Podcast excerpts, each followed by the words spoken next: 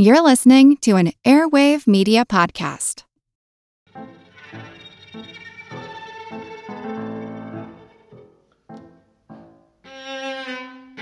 Hello, my lovely listeners, beautiful brainiacs, and the incurably curious. This week's episode is slightly different fare from usual. Things are a little tense here in the States just before the presidential inauguration. Stuff's on fire, man. No, literally, there's a fire right now next to where they're doing the inaugural practice. So I thought I might do what I did for Election Day a distraction data dump made up of the bonus mini episodes from over at patreon.com slash yourbrainonfacts. These clips have some or all of their original intro on them, which can be helpful if I reference a specific period of time. Supporters of the show have access to dozens of these mini episodes, as well as other perks. And next week's episode topic was actually picked by our patrons. And if you want to support the show, but not financially, you can always just tell a friend. Still the best thing you can do for a podcaster. And now, your feature presentation. My name's Moxie, and this is your Brain on Facts. Get ready to geek out. The Wired Science Podcast explores all the latest and greatest in science everything from strange diseases and biological breakthroughs to interesting tech and mysteries in outer space. Listen to Wired Science today, wherever you get your podcasts. That's Wired Science, wherever you get your podcasts.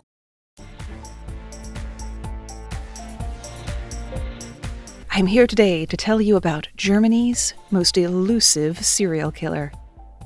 From an article on Time.com, the murderer dubbed the Phantom of Heilbronn had been baffling German investigators for two years. The criminal was a rarity, a female serial killer, and a very busy one. The police had linked DNA evidence from 40 crimes, including the infamous homicide of a policewoman in the southern German town of Heilbronn, to this same woman. Police had found the Phantom's DNA on items ranging from a cookie at a crime scene to a heroin syringe to a stolen car. They'd put out a $400,000 reward on her head. Profilers from around Europe were called in to help. The police even consulted diviners and fortune tellers in hopes of discovering the Phantom's identity. Newspapers declared the case the most mysterious serial crime of the past century. The Phantom became a national celebrity in 2007 after the murder of 22 year old policewoman Michelle Kiesewetter. All of Germany watched the case unfold, and Heilbronn police alone racked up 16,000 hours of overtime pursuing the culprit. Police announced they'd found DNA traces matching that of the Phantom on several cold cases, including a murder dating back to 1993. But as they studied the evidence, contradictions emerged that should have raised some red flags. The Phantom was not only a brutal killer, suspected in six homicides, but also a common thief. She had been involved in a car dealership robbery and a school break in, but in both cases, other people convicted of those crimes denied the involvement of a woman. The Phantom's list of accomplices showed no pattern, ranging from Slovak to Serb, Albanian to Romanian. Her territory stretched throughout Germany and into Austria and France. No one had ever seen her. No security camera had ever captured her image. But when witnesses described her, they said she looked like a man. It wasn't until 2009 that investigators figured out something had gone very wrong. Trying to establish the identity of a burned corpse found in 2002, they were re examining the fingerprints of a male asylum seeker taken from his asylum application many years earlier. The fingerprints contained the female phantom's DNA. Impossible, they thought, as they repeated the test with a different cotton swab, and this time found no trace of the phantom's DNA. This raised suspicion that the DNA found at all of the phantom's crime scenes might have been traced to the swabs themselves. Cotton swabs are sterilized before being used to collect DNA samples, and while sterilizing removes bacteria, viruses, and fungi, it doesn't necessarily destroy DNA. Austrian authorities began decommissioning all cotton swabs manufactured by the company Greiner Bio 1 International AG after they made a similar discovery with a different mysterious DNA donor. Several German states admitted to using that same brand of cotton swab. An investigator from the state of Baden Württemberg told a newspaper the things were double packaged. We thought they were the Mercedes of cotton swabs.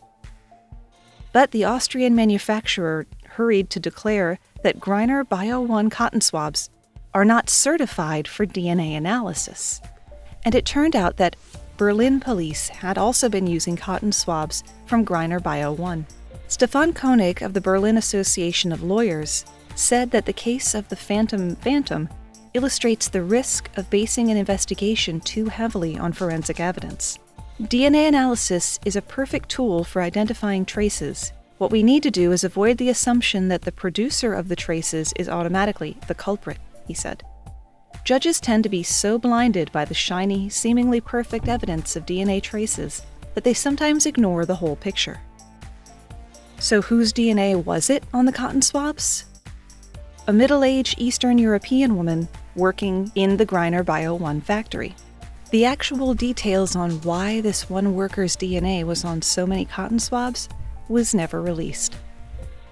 But needless to say, most or all of the agencies involved felt like they had a bit of egg on their face, chasing a serial killer who didn't exist.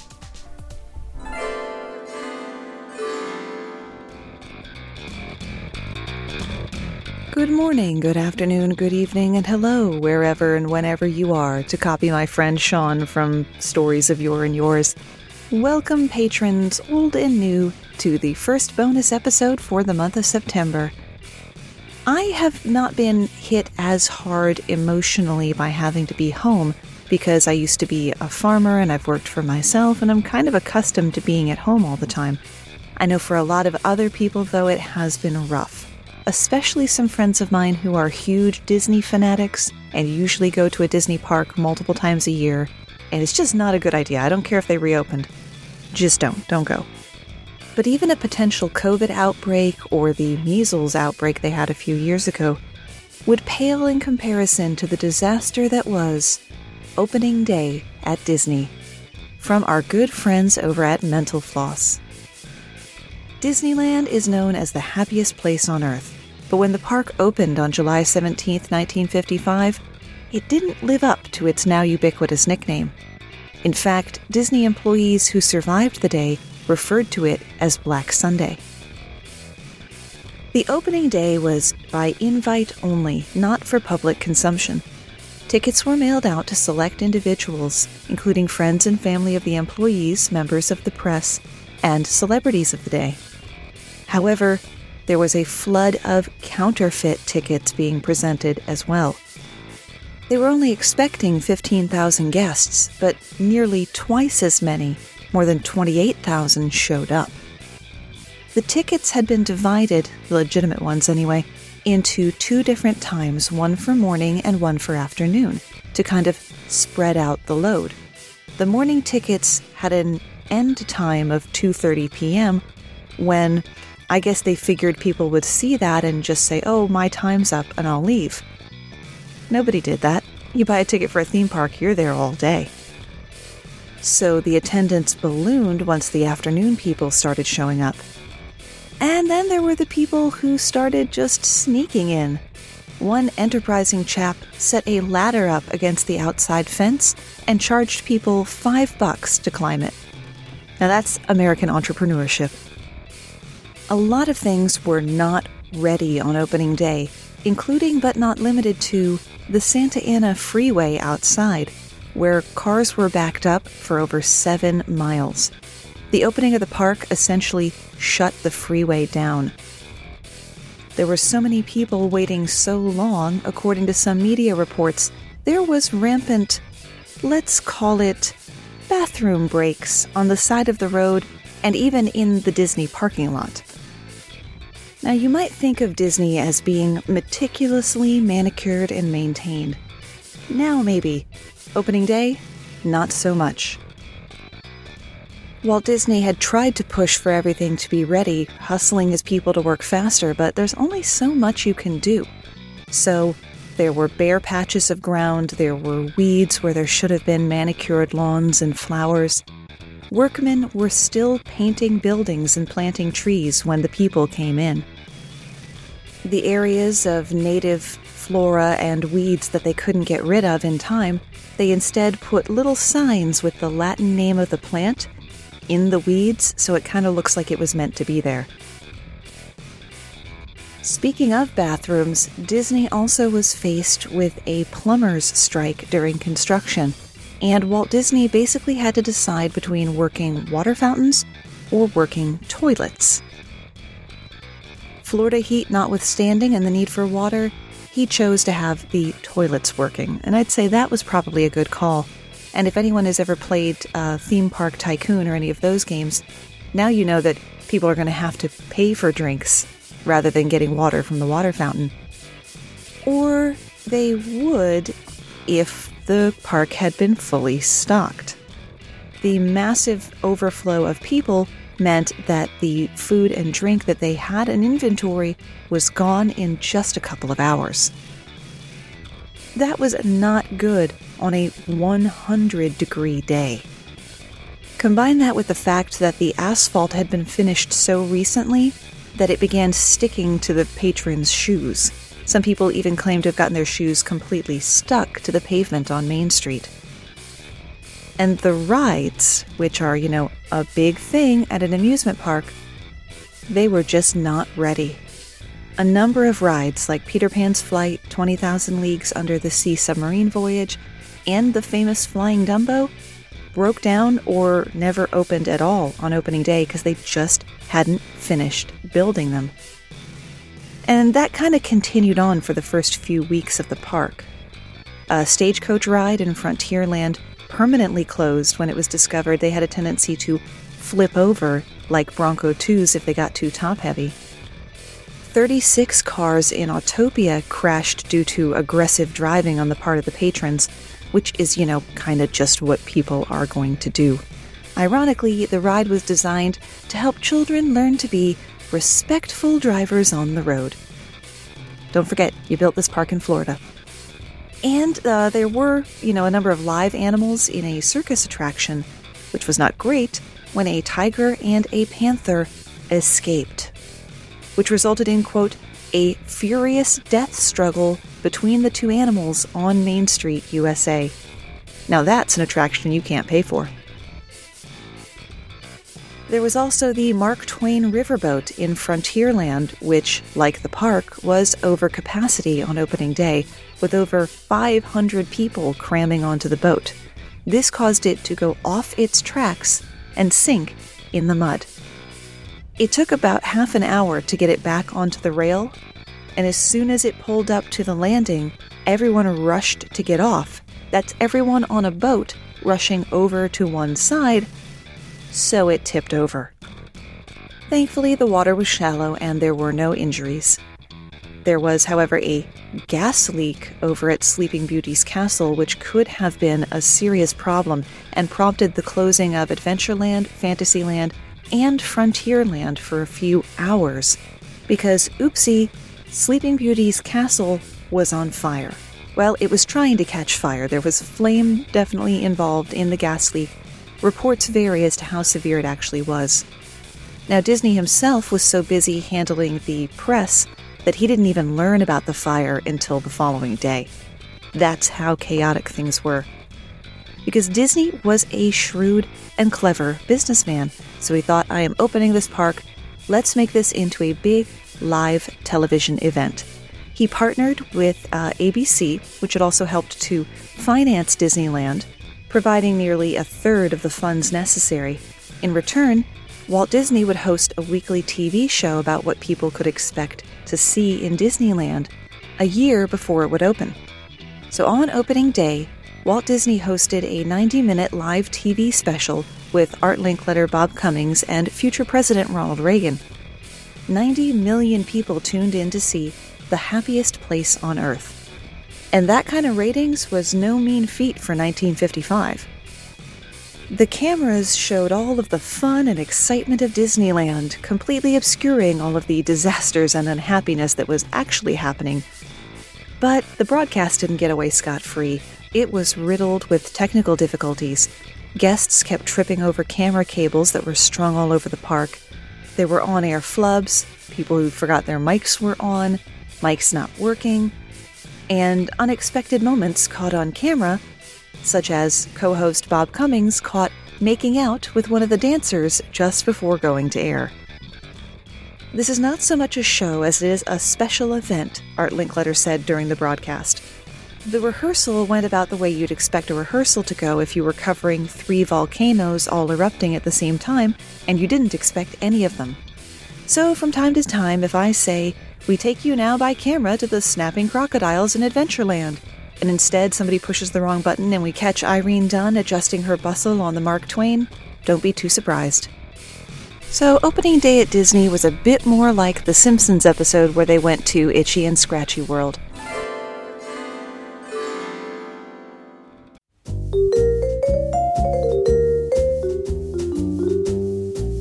Have you ever wondered what really happened to Amelia Earhart or the lost colony of Roanoke? You ever find yourself scouring the internet for vicious Victorians and their murders by gaslight? Or perhaps you're just sick and tired of women being constantly misrepresented or plain lied about throughout history? If so, join me, Katie Charlwood, history harlot and reader of books, on Who Did What Now, the history podcast that's not your history class part of the Airwave Media Network. Available on Apple Podcasts, Spotify, or wherever you listen to podcasts. Adios, au revoir, au revoir, my friends. Bye bye.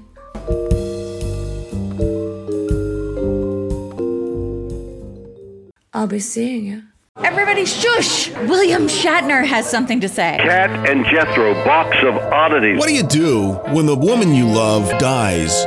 Well, of course, you dig her up and you live with her. Aww. The show examines weird things. There are plenty of old photographs from this time period of children out in the streets playing in and among the dead horse carcasses. Oh, I miss those days. Things used to be so much simpler. Cat and Jethro Then there's the urine wheel, which sounds like a really bad game show. thing done weird things.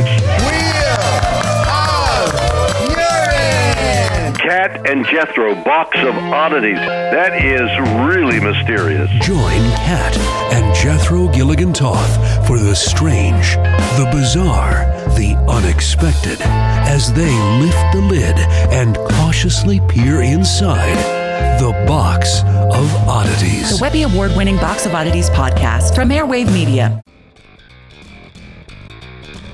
Hello, my beautiful brainiacs. For today's bonus episode, we're going back to ancient Japan by way of modern Japan and the United States in the late 1990s.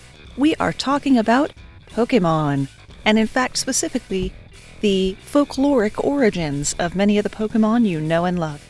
We're sticking with the original 150 because I am old school like that. I cannot be bothered to learn any new ones. We'll talk about the Pokemon that people think about when they think of Pokemon, and that is Pikachu. But we're going to start with his evolved form, Raichu. Raichu is based on a yokai, a demon or otherworldly spirit, called Raiju. Raiju is either made of lightning or has lightning crackling around its body. It's usually a wolf like or dog like creature. Pikachu himself is probably based on a little cute mouse thing called a Pika. But regardless, Raiju like to be fully surrounded in soft things when they sleep. So much so that their favorite sleeping spot is in someone's belly button. Now, this isn't usually a problem for the person who owns that particular belly button, unless the thunder god, Raijin, wants to wake up his pet Raiju, in which case he will throw lightning arrows at it.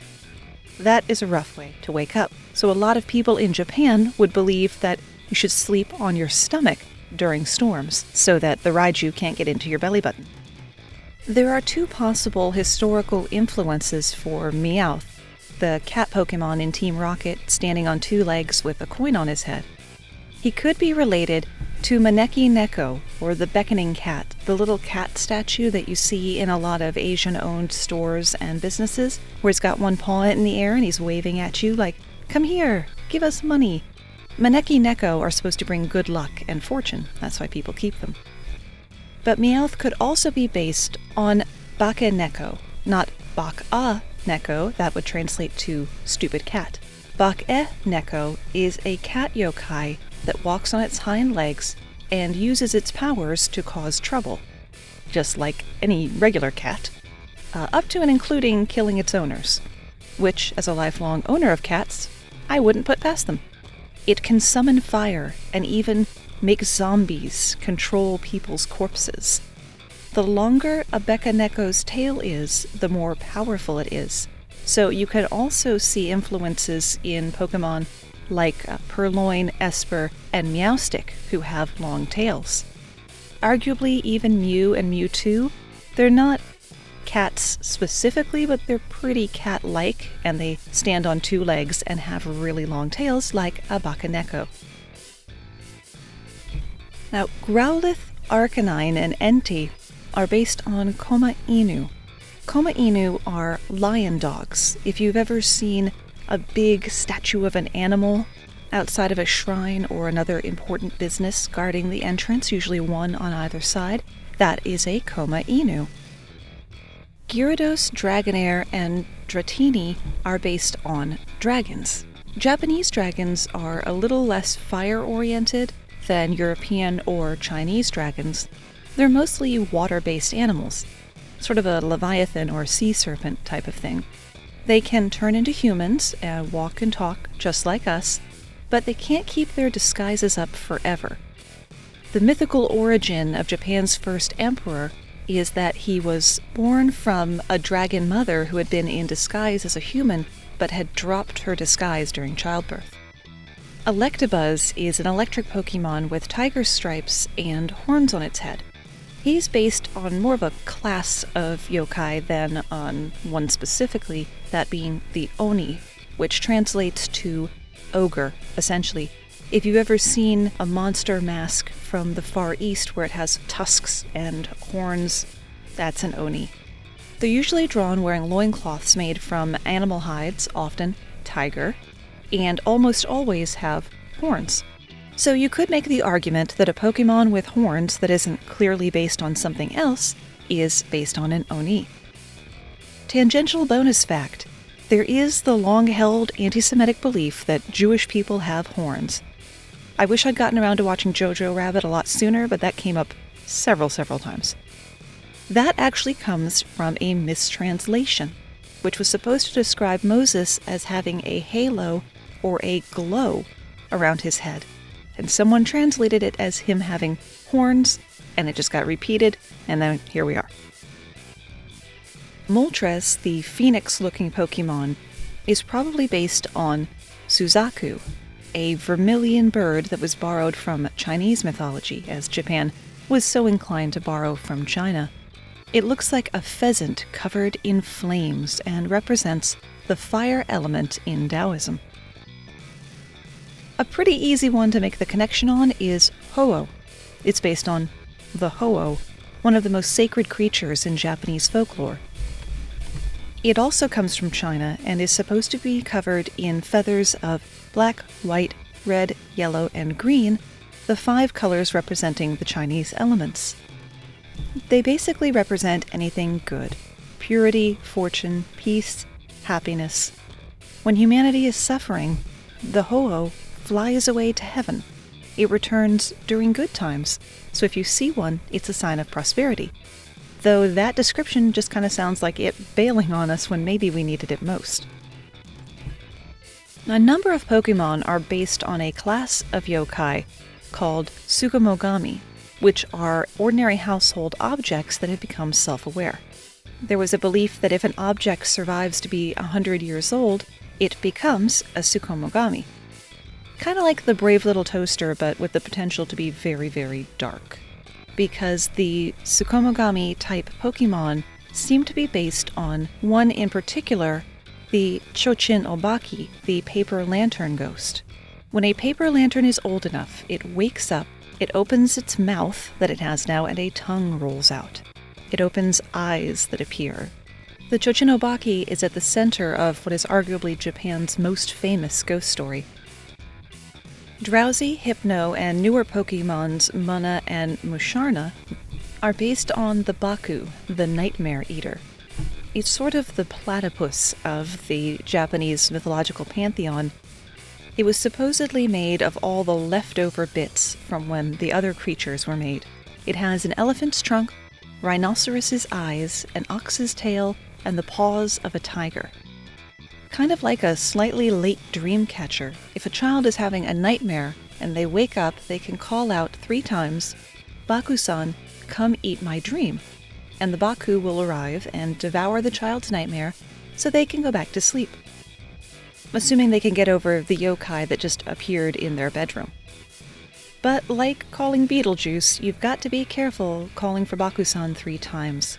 Because if he doesn't get full from your nightmare, it may eat your hopes and dreams as well, leaving you with an empty and unfulfilling life. Even still, children keep little charms of Baku next to their beds to protect them. And that is just a sampling of the Pokemon based on yokai or other traditional Japanese creatures.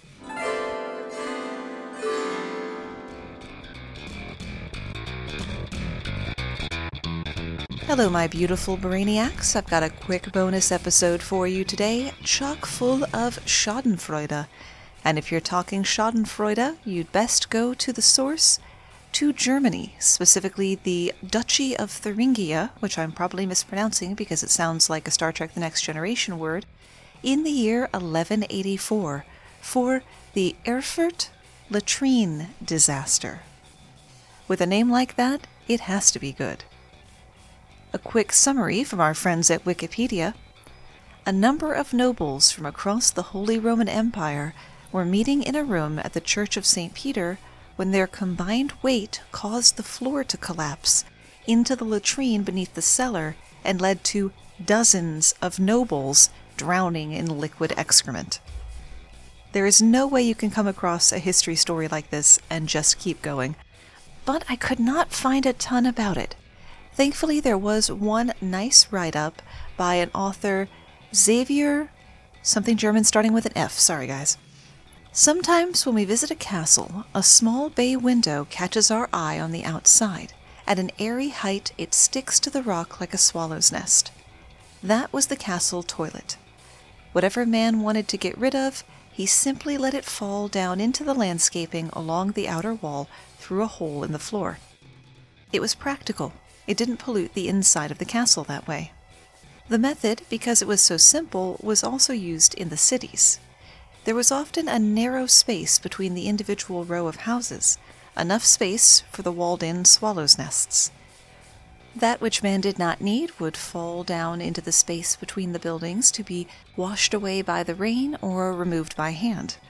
In the winter, it froze over, which at least made things a little less unpleasant. The invention of underground drainage pits did bring an improvement. It was essentially exactly what it sounds a large pit that had boards across the top and would fill up naturally over time. That way, at least, the filth and the smell remained in the vicinity of the person who caused it. But these pits could not be washed out by a heavy rain and had to be laboriously emptied by hand. A job nobody wanted. So if the pit was allowed to get completely full, they may just put boards across the whole top of it and dig another one. On July 26, 1184, the Archbishop's castle of Erfurt, though some say it was the cathedral at Marienstift, gathered a handsome number of counts, lords, princes, bishops, archbishops, well to do citizens of the city, and King Heinrich. They had come together to settle a dispute that had arisen between the Archbishop of Mainz and the Landgrave Ludwig of Thuringia.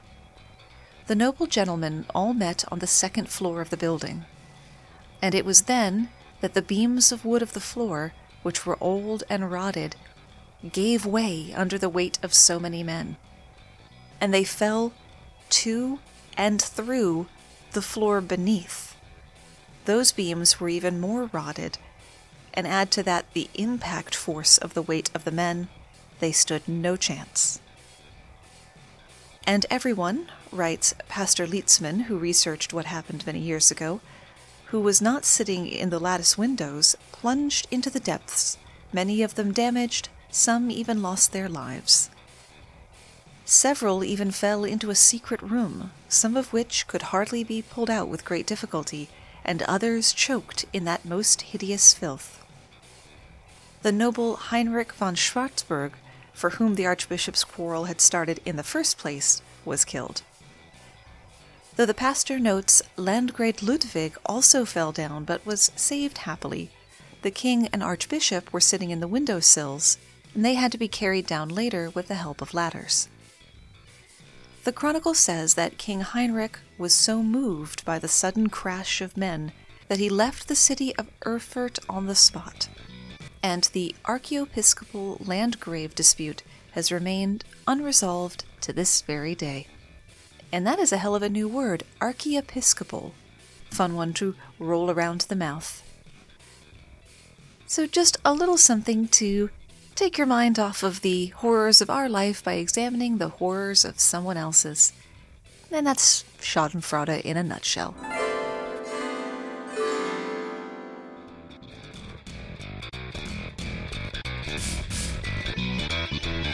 Welcome, kind and generous brainiacs, old and new alike. For this bonus episode, I want to talk about one of my favorite wrestlers and an icon of his decade, Andre the Giant. While no records easily surfaced to determine how much he weighed at birth, by the age of 12, Andre Roussimoff, which was his name, was 6 foot 3 and weighed over 240 pounds. He wasn't going to fit on the school bus. The only car he could fit in was a pickup truck. Luckily for the family, their neighbor, playwright Samuel Beckett, drove Andre to school every day. On the subject of vehicles, when Andre was full grown, moving people's cars around was one of his favorite pranks. He didn't hotwire them naturally, he just picked them up and moved them. Andre left home at the age of 14 to seek his fortune in the world, which is something we think of more as like a 13th century thing than a 20th century thing. He was gone from his family in rural France for about five years before coming home, now over seven feet tall. His parents didn't recognize him. They didn't even realize they had seen him wrestling on television. He had changed so much they didn't know that was their son. But it said that his father finally saw the glint in his eye and knew that that was Andre. At the age of 19, Andre received a draft notice for the French peacetime army, but they couldn't process him in. No uniform or equipment could accommodate him. He was too big to even fit on a bunk, and he definitely was too big to hide in a trench. Just as well because it gave him time to focus on his passion, which was wrestling. He worked as a mover during the day and trained at night. In 1963, he made his debut as a professional wrestler in the UK, 10 years before making his debut in what was then the WWF. He wrestled under the name Monster Roussimoff, which was then shortened to Monster and later changed to Giant. And naturally, he was, no pun intended, big in Japan.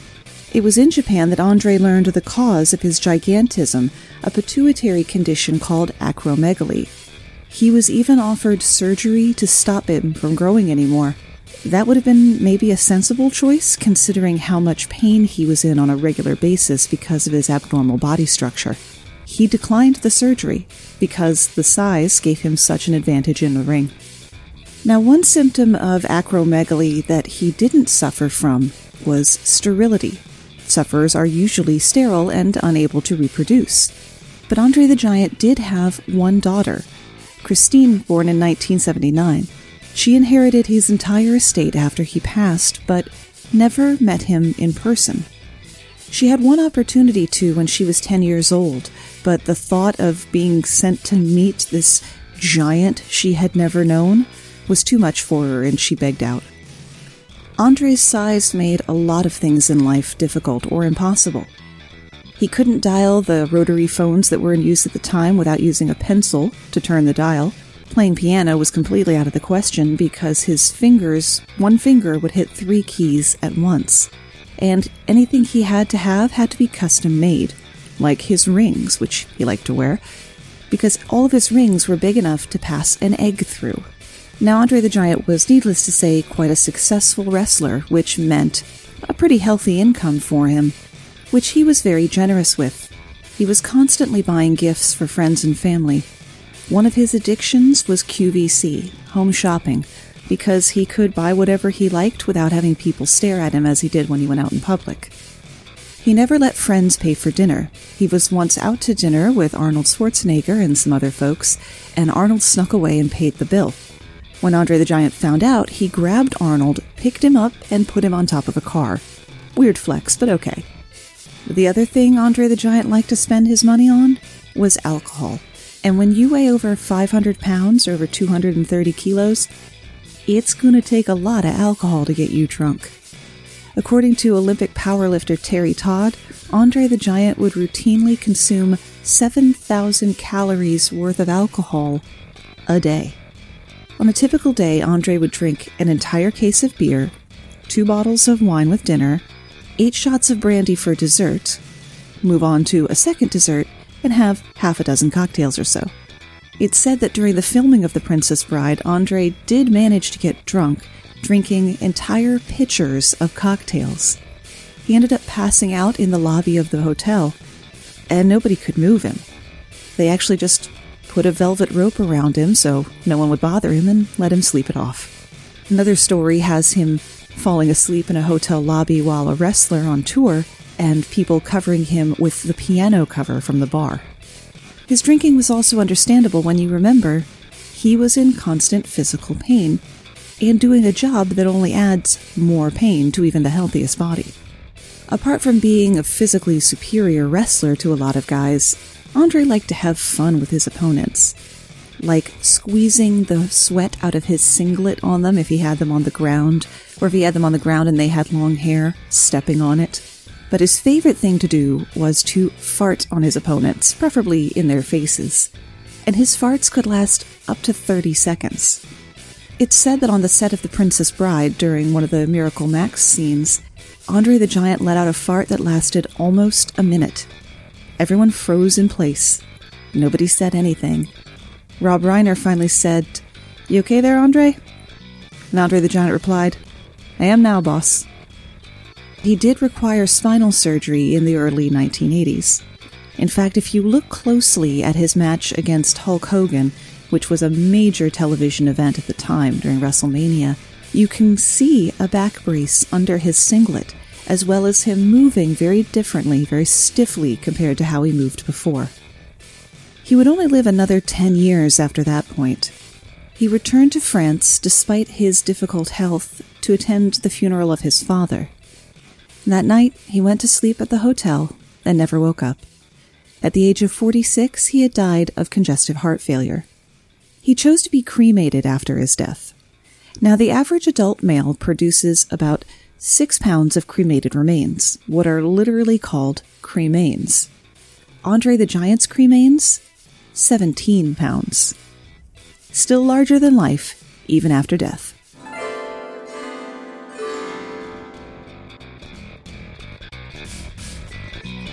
Hello, fabulous Patreon supporters, and welcome to your October bonus mini episode. As teased in the recent two part episodes on twins and the episode about Tod Browning's Freaks, today we're going to be talking about the two headed nightingale, Millie Christine, as well as Myrtle Corbin, the four legged girl. Known as the Carolina Twins, the two headed girl, or the two headed nightingale, conjoined twins and former slaves, Millie and Christine McKoy, were stars of the 19th century carnival circuit both in the U.S. and overseas. Their story begins in Welch's Creek, North Carolina in July of 1851. Millie and Christine were born into slavery, the daughters of Jacob and Monimia. Connected at the spine, the twins were united at the lateral posterior portion of the pelvis, the sacrum and the coccyx joined, the lower part of the spinal cord united, according to a medical report by Edinburgh physician and the inventor of chloroform, Dr. James Simpson. They were born at a combined weight of 17 pounds, but not 8.5 pounds each. Christine actually weighed 12 pounds, and Millie only 5. Each sister had two arms and two legs of her own. Though they were definitely two people, they often referred to themselves as a singular person, Millie hyphen Christine. as did their family. Attracting attention from the minute they were born, the McKoy twins were taken from their parents and sold into the world of show business, where they would be most of their lives. First put on display at only 10 months old, the pair changed hands regularly until they were acquired by a wealthy merchant named Joseph Smith, who acted as their manager. Through Smith, the twins were billed as the Carolina Twins and toured the American South in carnival freak shows.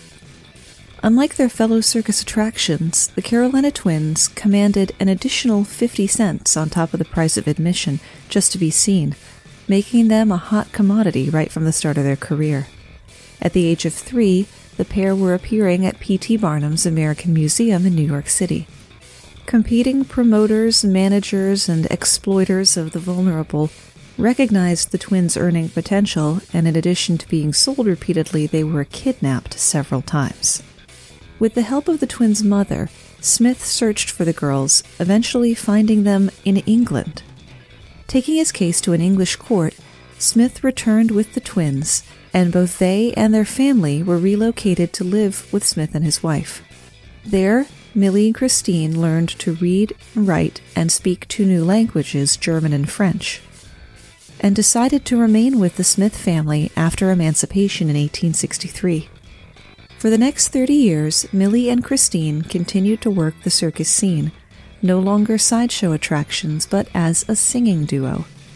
Rebranding themselves the Two Headed Nightingale, the pair worked the countryside from coast to coast, Christine singing soprano and Millie singing alto. They eventually revisited the places that they were forced to perform in their childhood, but this time on their own terms. First, being invited to perform for Queen Victoria and later by performing for Barnum's traveling circus. The duo also told their life story in their own words in the autobiography The History of the Carolina Twins. We might, could we feel disposed, tell many anecdotes of our travels, but we think a simple narrative of ourselves is all that at present those of our patrons who bought our little book will require.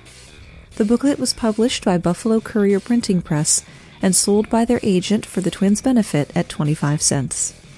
After 30 years of performing all around the world, Millie and Christine retired to the plantation they were born at.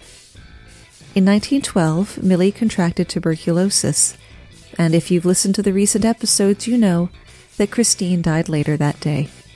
The pair were buried in a double coffin in an unmarked plot that became overgrown, but were eventually moved to the Welch's Creek Community Cemetery in 1969, which has been better maintained and where they can still be found resting today.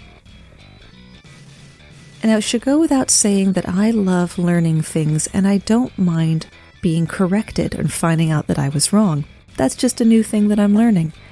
For example, I thought that Myrtle Corbin, the four legged woman born in Lincoln County, Tennessee in 1868, had a parasitic twin. In fact, she was born dipygus. I might be accenting the wrong syllable there. Picture one person splitting into two from the bottom up, but stopping right after the pelvis. Though Myrtle Corbin looks as if she probably has the bottom half of a parasitic twin extending from her abdomen, she actually had two pelvises side by side, and each pelvis had one large leg and one smaller leg. She could move the smaller legs, but they were never strong enough to walk with, and they didn't grow as much as the legs she was actually using. She didn't walk very much at all, though, because she had a significantly clubbed foot on the right. The smaller interior legs also each only had three toes. Corbin's birth was uneventful, apart from the fact that she was born breech. Her doctor, in writing about it, stressed repeatedly that her parents, while very similar looking, were not blood kin. And you have to wonder if he felt like he had to put that in there. Just saying, doctors like to find the reason why strange things like a dipygus baby would happen. Corbin grew strong and healthy and entered the sideshow circuit as the four legged girl from Texas at the age of 13 described as gentle of disposition as the summer sunshine and happy as the day is long. Her popularity in the industry was such that other showmen turned to exhibiting fake four legged girls to copy her. She only worked the circuit for about six years, marrying a doctor named James Bicknell at the age of 19. They would go on to have a handsome little family together four daughters and a son. Myrtle's first pregnancy, though, made her gravely ill, and the doctors decided it would be best to terminate. They weren't sure if she would ever be able to bring a pregnancy to term, let alone deliver the baby. In Myrtle's side by side pelvises, there were, in fact, two fully developed sets of external and internal sexual organs.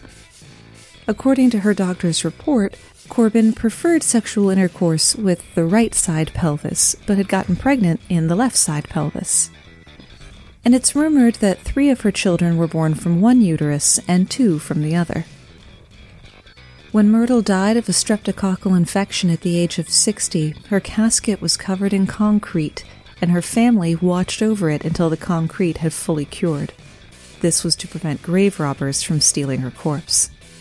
As it was, the family got several offers for her remains from prominent doctors and private collectors. I would say get a hobby, but it sounds like they already have one. And that's where we run out of ideas, at least for today. I hope everyone is staying safe, staying sane, and fingers crossed that life will be a little less exciting soon. Thanks for spending part of your day with me, and stay safe.